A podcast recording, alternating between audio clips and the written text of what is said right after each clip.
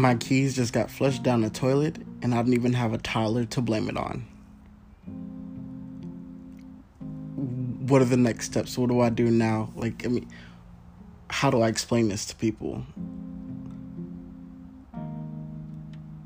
We all have these kind of things, or, you know, we all stay up at some point in our lives throughout the night just rambling in our brains and racking certain thoughts. Let's share them. Here in the Dorks Room, you know, we'll discuss basically our life experiences and what we would pass on to someone else, or maybe what we would do differently, and just be people.